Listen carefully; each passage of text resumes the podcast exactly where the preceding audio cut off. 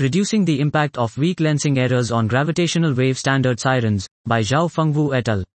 The mergers of supermassive black hole binaries, SMBHBs, can serve as standard sirens, the gravitational wave, GW, analog of standard candles. The upcoming space-borne GW detectors will be able to discover such systems and estimate their luminosity distances precisely.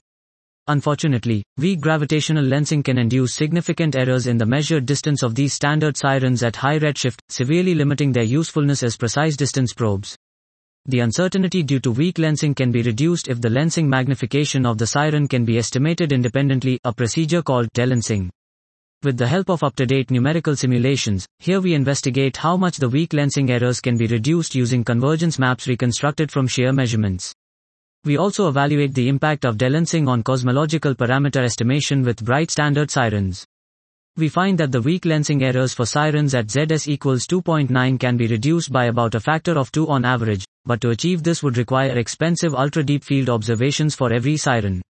Such an approach is likely to be practical in only limited cases, and the reduction in the weak lensing error is therefore likely to be insufficient to significantly improve the cosmological parameter estimation.